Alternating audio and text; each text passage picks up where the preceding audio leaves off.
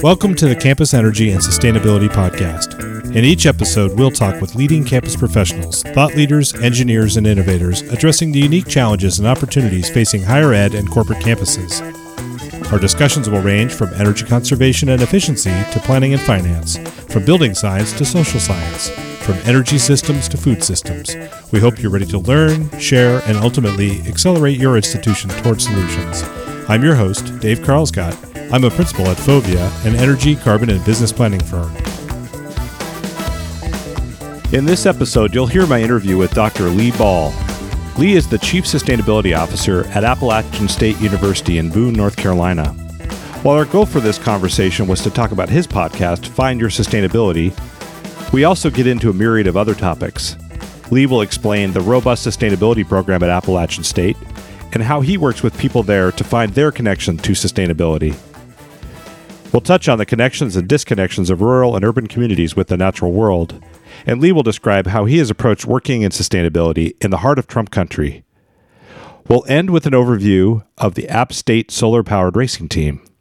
Please enjoy this May thirty-first, twenty eighteen interview with Doctor Lee Ball.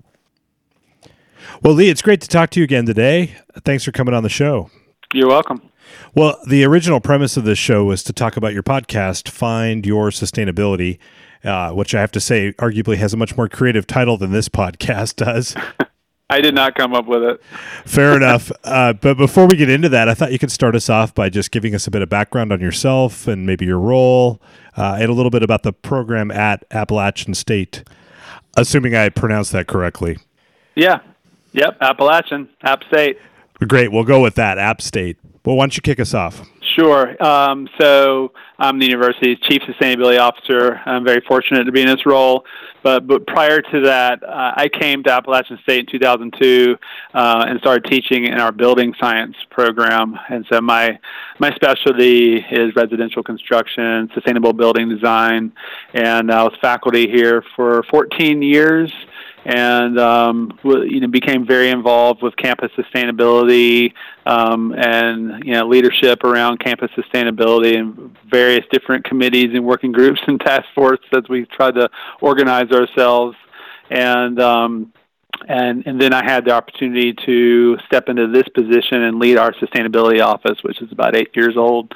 Um, it's uh, it's a lot of fun. I'm able to work with both sides of the house, you know, business affairs, academic affairs, and my position reports up through the chancellor's office. So we have a lot of credibility on this campus, and and uh, so you know we're mostly trying to help people find their connection to sustainability, and um, we do also a lot of um, uh, fundraising around sustainability, and we run multiple different programs and projects, um, you know, and, and help support other sustainability-focused and related programs and projects all across campus. Um, we're we're very lucky to have a, a, a lot of capacity within our office. We employ about twenty-five. Well, this fall we'll have about thirty students um, on the payroll, and uh, uh, six full-time staff members, and and um, it gives us the ability to really get a lot of work done. And, and again, like I said, support sustainability efforts across campus. Uh, the university is is um, a a great place because it's situated in the Southern Appalachian Mountains and the Blue Ridge Mountains in northwest North Carolina. And it's, we call it the high country. Our elevation here at campus is three thousand three hundred thirty-three feet. And um, and it's it's a cooler place in the summer than most places in the South, and really most places on the East Coast. And uh, and it's a mountain, rural mountain community. And, and because it's a rural mountain community, Uh, the sense of thrift and, you know, the true sense of, you know, being conservative really is um, at the kind of the root of our uh, kind of mission and, and really experience around sustainability. So, you know, the mountain people here have, they're very resilient, you know, they have a lot of tenacity, and, you know, they how to, they know how to do more with less. And, and, and that, coupled with the, the beautiful surroundings of this mountain environment, I think is probably why sustainability emerged here at Appalachian State in the sixties and seventies, um, kind of on the uh, academic side in the classroom. So there uh, a lot of faculty started developing sustainability courses before we even used that word in the lexicon. And and we had earth studies programs in the seventies. We had one of the first, we think, um, sustainable development degree programs in the country, and we have an appropriate technology program that's now called Sustainable Technology that also started in the eighties. And, and so we've been doing it for a long time, and, and, and it's, we're just, um, uh, again, like I said, very, very lucky to have this dynamic sort of emerge here at Appalachian State. Just a lot of really committed students, a lot of committed faculty, a lot of committed staff. Um, you know, I came to it through the environment largely, undergraduate degree in biology and natural science. So it was the environmental connection and natural world that I was drawn to originally, and then my master's degree was in environmental education. Um, I, you know, realized pretty early on that I wanted to not become a scientist, but I wanted to work in, in education and try to, you know, teach people to, to care more. Um, all along, though, I had construction experience. My father was a contractor, and so kind of, you know, fallback jobs were, you know, building and construction. I ended up doing stonemasonry and had my own business. And then because I had a master's degree, I had the opportunity to be an adjunct, and, you know, thought that was kind of exciting until, you know, I was, um, you know, a struggling adjunct. A lot of people probably can relate to that. and, and I did that for a long time and kind of became a lecturer and, And, um, but, you know, decided to go back and get a doctorate in sustainability education from Prescott College, great program, um, made a lot of lifelong friends there, and, uh, you know, had the opportunity to take the helm here at the, uh, at the Office of Sustainability at Appalachian State, and it's been three years since I've um, been in this role, and it's, you know, never a dull moment in my job. Well, there's a, a lot to dig into there. Um, I can certainly relate to the mountain culture comments. I grew up in rural western Montana, surrounded by the mountains, and I know what you mean by folks having a sense of resilience and conservatism in that, in the truest sense of that word. Um, actually, I wasn't too far from the University of Montana, which I think used to play Appala- uh, or sorry, Appalachian State in football, if I remember correctly. Yes, that was we, we did compete, um, and and now we've Appalachian State has moved up to. Uh, championship series, Division One, and ah, yeah, okay. Football is is um, big here as well. Moving on up, I guess. Well, so you also mentioned you have six full-time staff and thirty students, and that seems like a pretty big department for a school of your size, and something I think a lot of other sustainability officers would be jealous of. Um, but if I understand it correctly, you're quite a bit smaller than, say, U N C Chapel Hill, right? Yeah, we're a mid-major, so um, eighteen thousand is will probably be our enrollment this fall coming up. Uh, okay. We've been experiencing a lot of slow and steady growth here, and um, yeah, we, we're we're lucky. You know, we we get a lot of support from um, our chancellor and leadership at Appalachian State, and, and sustainability is a part of our strategic plan. It's a really big part of our strategic plan, and uh, so people take it seriously here. Well, and the, the other thing you mentioned uh, a second ago was something about funding, fundraising. Tell me more about what you meant by that. Is that for your department or for the school at large, or tell me more? Yeah, kind of all the above. You know, um, I work at low and high levels here, and so, you know, we fundraise for, you know, specific projects, and also, you know, we're working on, you know, developing new parts of campus. We're currently imagining an innovation campus that's probably going to be close to a seventy million dollars build-out, you know, by, by the time it's all said and done. And, um, you know, there's a lot of strategy related to trying to raise that kind of money. Fortunately, I'm not, you know, the one to do all the heavy lifting on that, but I'm mm-hmm. involved in, you know, a lot of the conversations and a lot of the strategy behind it. And, and, it's, and that, that project will have a big sustainability focus, and it's, it's going to be all about sustainability. And, and, and really how people can work together in collaborative teams to problem solve and to, you know, create new ideas and technology. And um, it's going to be very transdisciplinary. It'll involve just about every college on campus. Well, that, that leads into one of my questions for you. Would you say you're focused more on the operational aspects of sustainability or more on sustainability education? Yeah, so, you know, the Sustainability Office is standalone. We're not an academic unit. Um, and so almost every college on campus has a sustainability program. Um, sustainable development is a department. They focus on uh, agriculture and policy and, you know, more in the social science realm.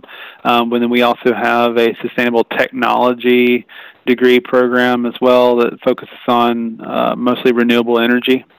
And, you know, our building science program has a big sustainable building design component that's also in the same department with sustainable technology. It's actually called Sustainable Technology in the Built Environment. That's the department's name.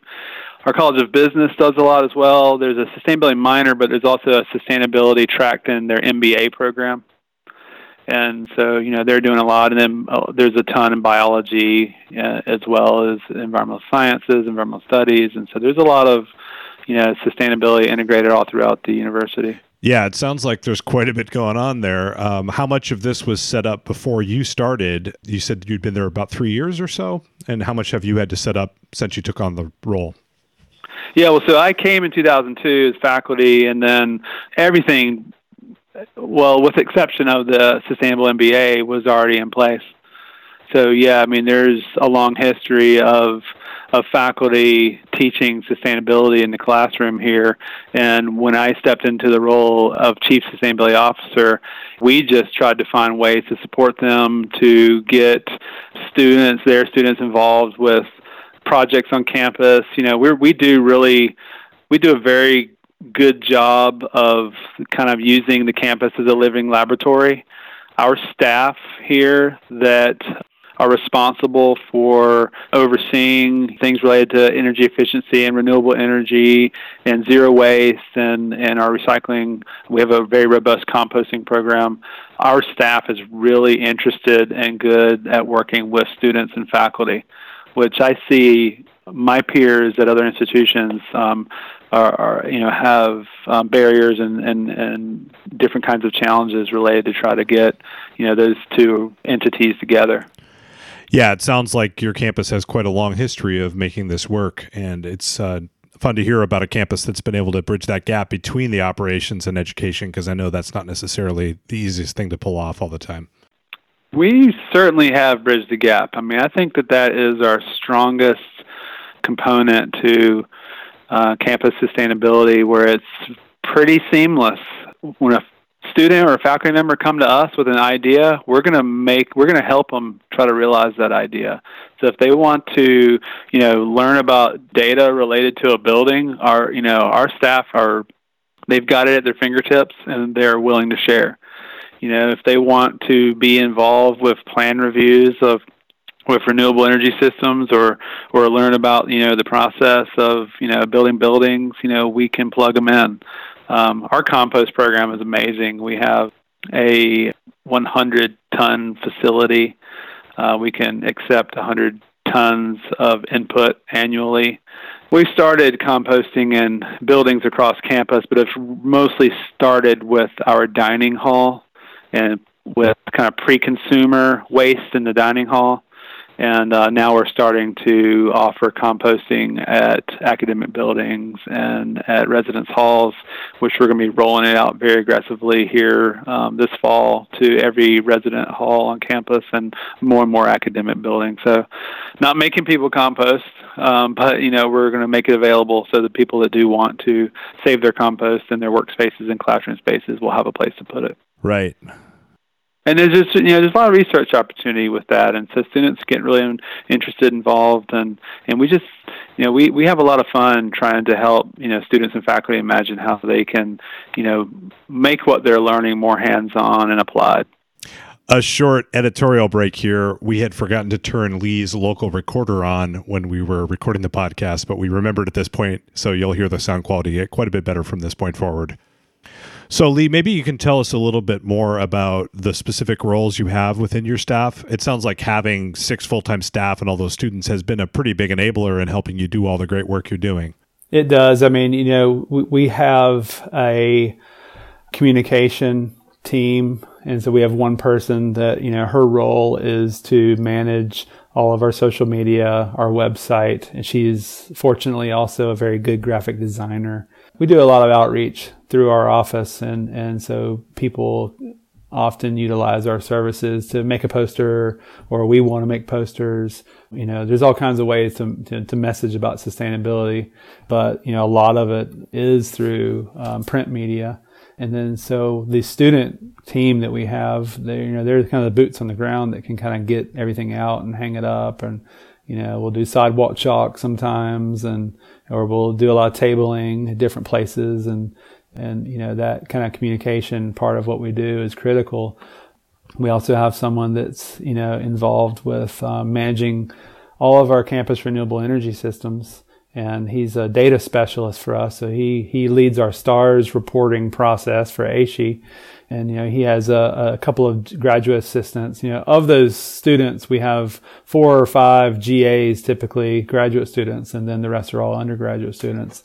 And so we get to cherry pick, you know, G As from different programs on campus that offer graduate work to, you know, to their students. And, and we're fortunate to have really good relationships with faculty that can, you know, help us find really good people. And then we have another staff person who is primarily responsible for managing zero waste on campus. We have a green office certification on campus.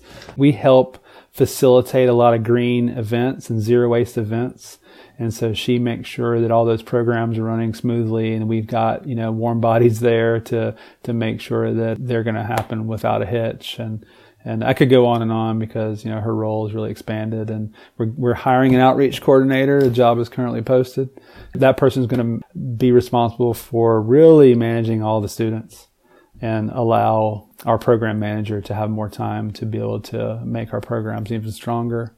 And then on top of that, we've got two administrative positions. So one kind of den mother, if you will, office manager that takes good care of all of us and onboards a lot of with the H R needs that we have and all the paperwork related to hiring all these students. And, and then we also have um, another, he is a, a finance manager and event planner.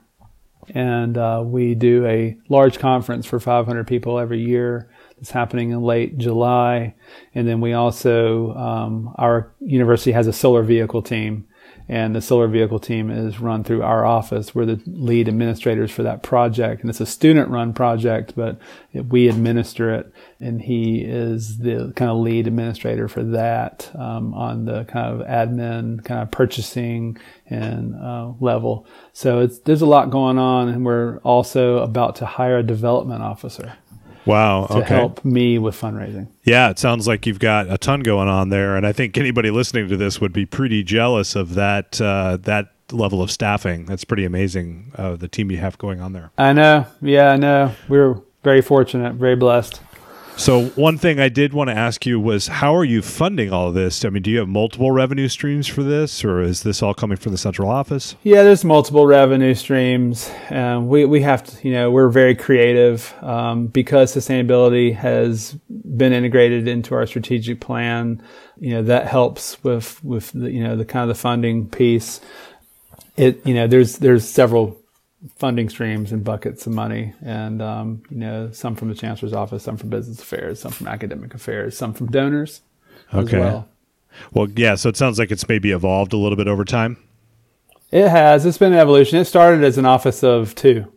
Oh, okay. All right. Yeah. All right. Well, that that leads me into another question, which is, you mentioned you had thirty students working for you. Um, how are you dealing with the fact that, I know from my own experience, students are great, except for they eventually graduate. So then you've got them all trained up and they leave you. we we try to encourage them to go to grad school. Okay. Um, yeah. We, and we, and we sometimes hire them. We've got a couple of, um, um, graduates working for us this summer that, um, that decided they didn't want to, they didn't want to leave Boone quite yet, and um, so we were like, yeah, well, you stick around and work for us this summer. It'd be great to have you. So they're, you know, temps for the summer, part-time temps, but um, that's really difficult. We're proud of them and we want them to go off and save the world. It's hard to see them leave the nest because we invest a lot of time in them, but we're also really proud to see where they end up and to track their progress. And, you know, it's, it's exciting for them. It's exciting for us, but it is a little difficult with that institutional knowledge baton pass.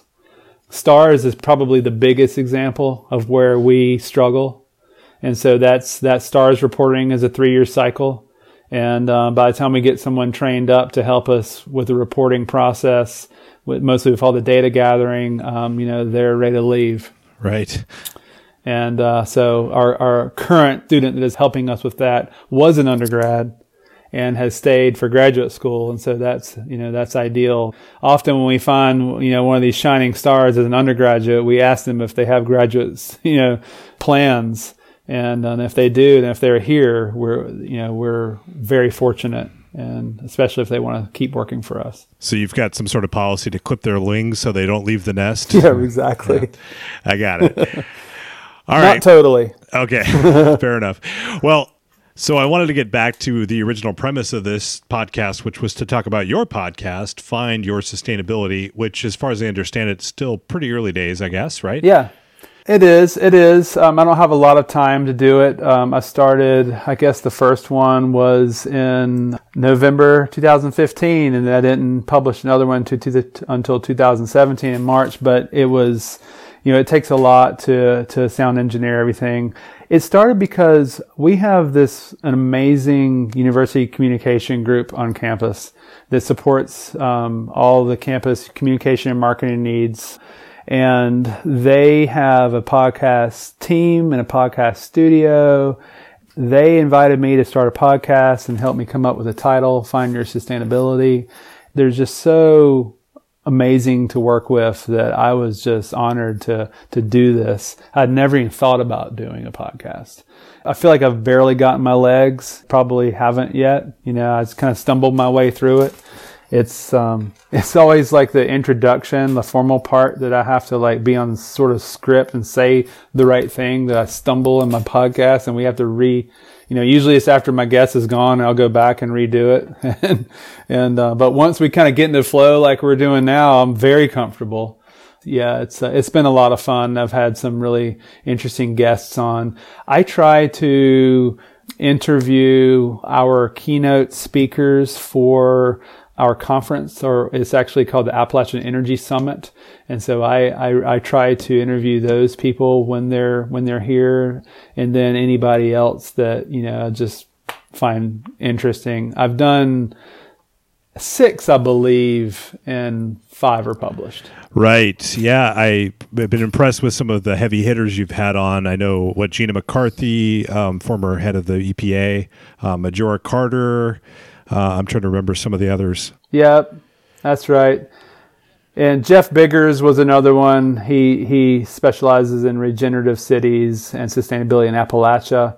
Um, and then the other two were kind of internal people that are uh, one staff person and one faculty member. Yeah. Oh, yeah, that's right. I'm trying to remember those as well. I think it was somebody from maybe your finance department or something like that. Um, no. Okay. Well, you tell me. Social justice. Yeah, it was a faculty member uh, in, in health sciences, and he focuses on social justice. Yeah. All right. And food right. insecurity. We, we run a food pantry out of our office too. There's, you know, like many campuses across, con- across the country, a lot of students, faculty and staff are food insecure. And there was a demonstrated need here at Appalachian State, and um, we decided, hey, what the heck, I, we've got some extra space. We turned a conference room into a food pantry and a free store, and we've been running it now for two years, and it's um, unfortunately been very um, successful. It's used a lot. Right. Yeah, one of those programs you're glad you have, but wish you didn't need, right? Exactly. Yeah, all right. Well, uh, getting back to the podcast, so you know, again, I've been impressed with some of the people you've been able to talk to, and I think I've been struck most by the fact that, you know, like I remember Gina McCarthy really giving a, a true personal story uh, about her journey uh, through sustainability and her role in leadership. Um, so yeah. Can you tell me a little bit more about that? I mean, what have you learned from talking to all these folks, or just generally in your work um, leading this department at Appalachian State? Yeah, I mean, I, I believe that leadership is one of the big keys to, you know, maybe us getting out of this mess one day, you know, that, that we found ourselves in with almost eight billion people on the planet and finite resources.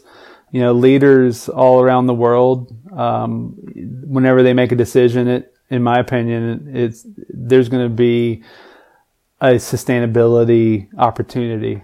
And, and so the more that we help our leaders understand their connection to sustainability, I feel like that they'll deepen their understanding, and that when they have to make decisions, the hope is that they will consider a, an option that is more sustainable.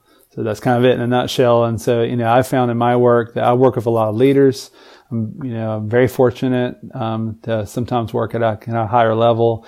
And, um, you know, I, I just try to help them understand their connection.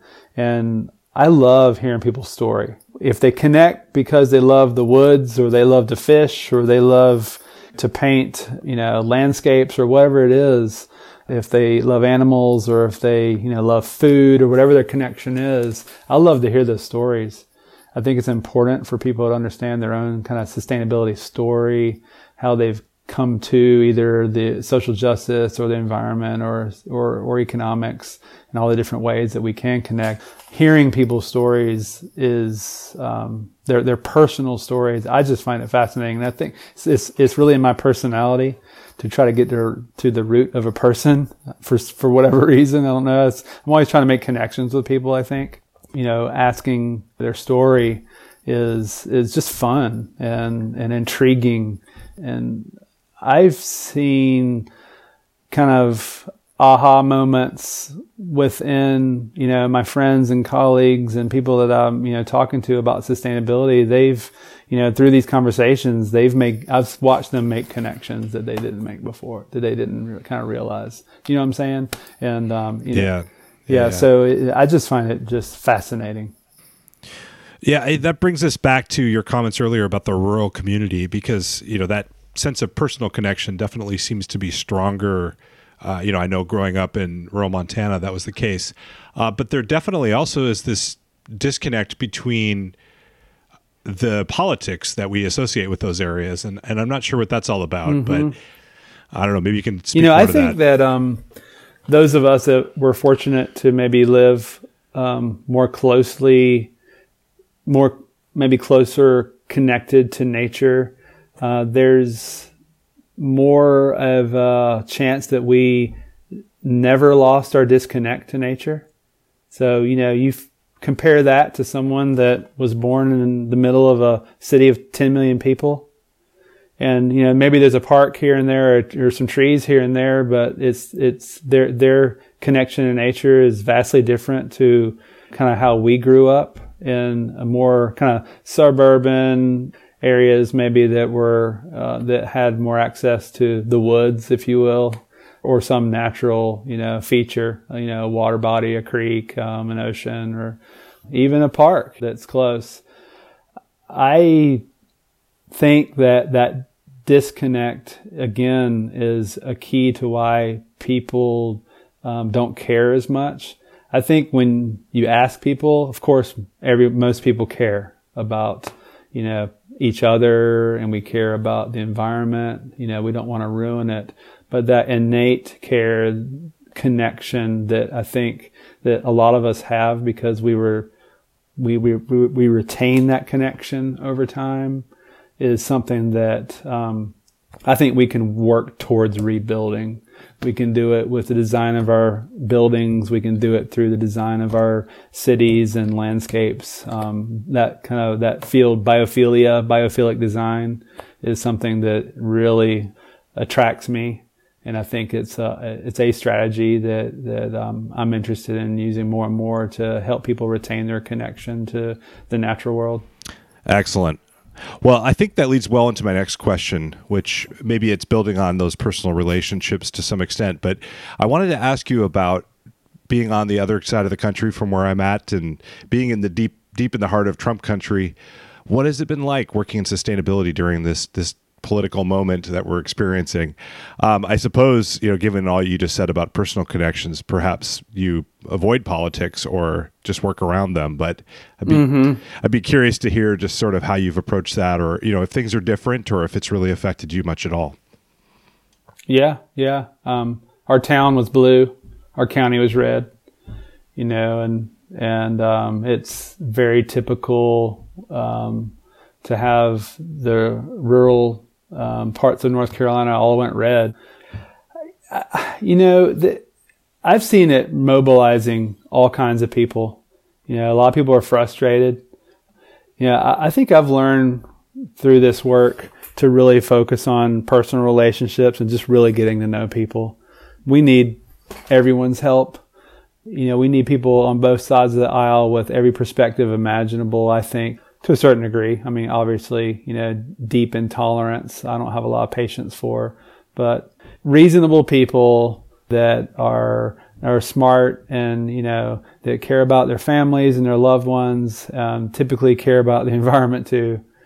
Building stronger personal relationships with people of, you know, all religious and political persuasions and affiliations. That's where it's at for, for me and our sustainability efforts.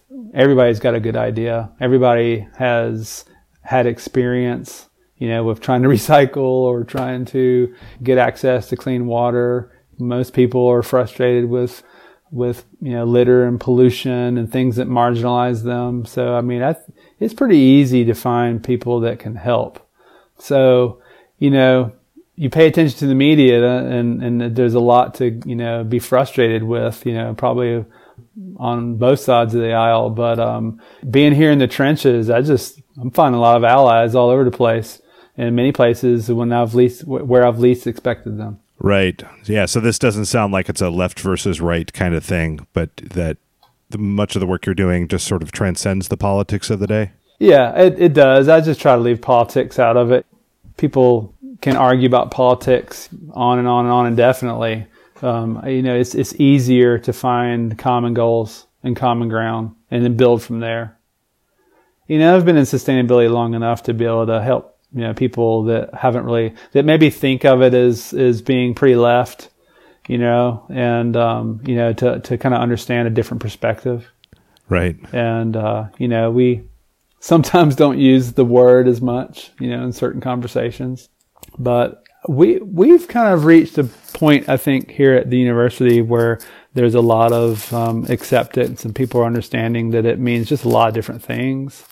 You know, it's not, as my boss likes to say, it's not just about solar panels and tiny trash cans. You know, it's, it's, it's a lot more, you know, it's about culture and it's about people and resiliency and so much more. So politically in a state as well, it, you know, our state went red for the first time, like governor, House and Senate, the first time in a hundred years, but still we've got a lot of allies all across the state on both sides of the aisle, and, and, and people are supporting us. So, um, despite, you know, the Trump era, uh, we're still getting a lot of good work done. Yeah. Well, it, it certainly sounds like it. Um, I appreciate all that you've shared so far. And I think that can serve as an inspiration for the rest of us, um, no matter what part of the country we live in. Um, so as we're winding down here, uh, we've talked about a lot of amazing topics, uh, certainly the podcast and, and all the other great work you're doing out there. But is there anything I forgot to ask you about that you'd like to share? Yeah. Um, I just really appreciate your time. You know, if I'm going to have the opportunity to use this as a sounding board, you know, one of the, one of the things that has been just very um, rewarding recently is to watch Uh, our university's solar vehicle team progress and build their new car. It's called Team Sunergy, and the, our new car that we're building is a coupe style. It's a two-seater, so the whole kind of international solar racing industry is moving kind of away from that spaceship-looking George Jetson car to uh, a car that people cars that people can imagine themselves driving. Um, so our car is a two-seater. It's a coupe, and um, we're kind of in the middle of its construction, just finished all the carbon fiber in the body, and we're assembling all its parts. And we're racing this summer in Hastings, Nebraska, in the Formula Sun Grand Prix. And it's a track style race over three days. and that's a qualifier for the American Solar Challenge, which is from Omaha, Nebraska to Bend, Oregon along the Oregon Trail. And it is a partnership with the National Park Service. Um, they're commemorating fifty years of their trail system, and um, we're can't wait to compete this summer. Oh, that sounds very cool. We'll have to get some links up on the podcast website for that. Yeah, yeah, please do, because, you know, your followers can, um, or listeners, your listeners can follow us. Uh, the whole thing is G P S tracked across the country once we start in Omaha. And you can follow all the teams. Everybody can follow their favorite team. There's a lot of schools from around the world will be competing in both of those races. And then looking forward, the kind of the Super Bowl of solar racing is a World Solar Challenge that started thirty years ago in Australia. And that race is from Darwin on the north coast of Australia to Adelaide on the southern coast, over three thousand kilometers through the outback. And um, our, our plans are to take our new car, which is named Rose, racing on solar energy, to Australia in the World Solar Challenge in two thousand nineteen in October. Oh, that sounds so cool. And I think this only adds to the jealousy that a lot of other people are going to have about you and your job and all the cool things you get to work on. Sounds like you're a pretty busy guy. I work a lot. Maybe next time we can talk about international stuff. I just got back from two weeks in Brazil. Right, right. Yeah, well, we'll have to save something for the next episode, I suppose, right? Yeah. All right. Well, anything else I forgot to ask you about? Yeah, no, I think we covered a lot. Great. Well, I will look forward to seeing you at AASHE this fall in Pittsburgh. Yes, definitely. Our team will be there. So, yeah, we um, we look forward to kind of the homecoming at AASHE every year. Well, I'll look forward to that. Thanks again for coming on the show, Lee. All right. No problem, Dave. Thank you so much. That's it for this episode. To learn more, you can always see the show notes at our website at campus energy podcast dot com. You can follow us on Twitter. We are at Energy Podcast. This show is a free service, but if you'd like to support the show, please consider leaving a rating or review on iTunes, or just telling a friend about the show. As always, thanks for listening.